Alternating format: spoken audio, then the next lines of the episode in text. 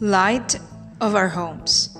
From day zero of our lives, there is one person who is already keeping up with the struggle. Being in the field, acting like a superhero.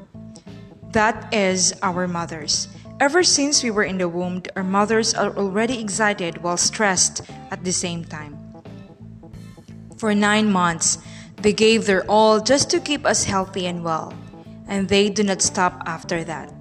Up until you grow 90 years old, our mothers will still see us as the young baby that they needed to look out and care for.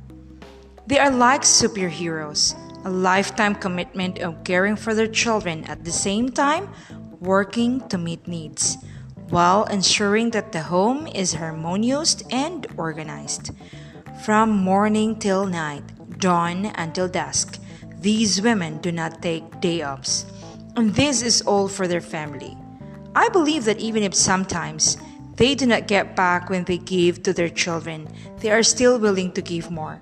Think of a mother who gives her share of food to her children, just so they could eat more. In my personal experience of my mother who raised us, the two strong willed and sometimes stubborn children who has a mind of their own, she did not back out of it. She did it with pride raising me in my prominent years of development alone. She stood up to be the mother and father of our family. As I have witnessed my mother, my aunts, and especially my beloved grandmother, I can say that a mother's sacrifice and love is incomparable. However, in everything that is light, there is also darkness. This opinion may be true to me, but this experience could be different from others. Not all mothers deserve to have that title. Some individuals neglect their children, neglect their families and their home.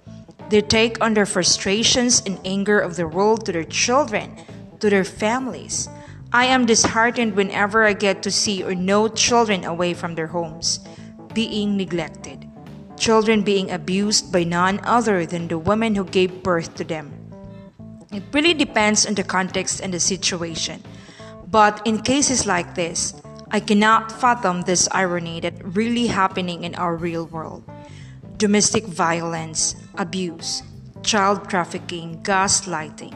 Not all individuals deserve to have the title of a mother. A mother is not defined by biological means. It does not only mean that your mother should only be blood related. Our teachers, mentors, elders, and other people that foster care and understanding. Investing love and striving to impart growth in us can be our mothers as well. To end my opinion about mothers, I would like to give a message to all the mothers out there. You deserve all the love in the world. Continue being the light in our homes. I always looked up to you, empowered women. God bless. Wow. Very well said. I am speechless. Thanks and teary eyed at the same time. Ken Go Broca. Thank you so much for your opinion and your thoughts. For that's very inspiring for us to hear and know these thoughts of yours.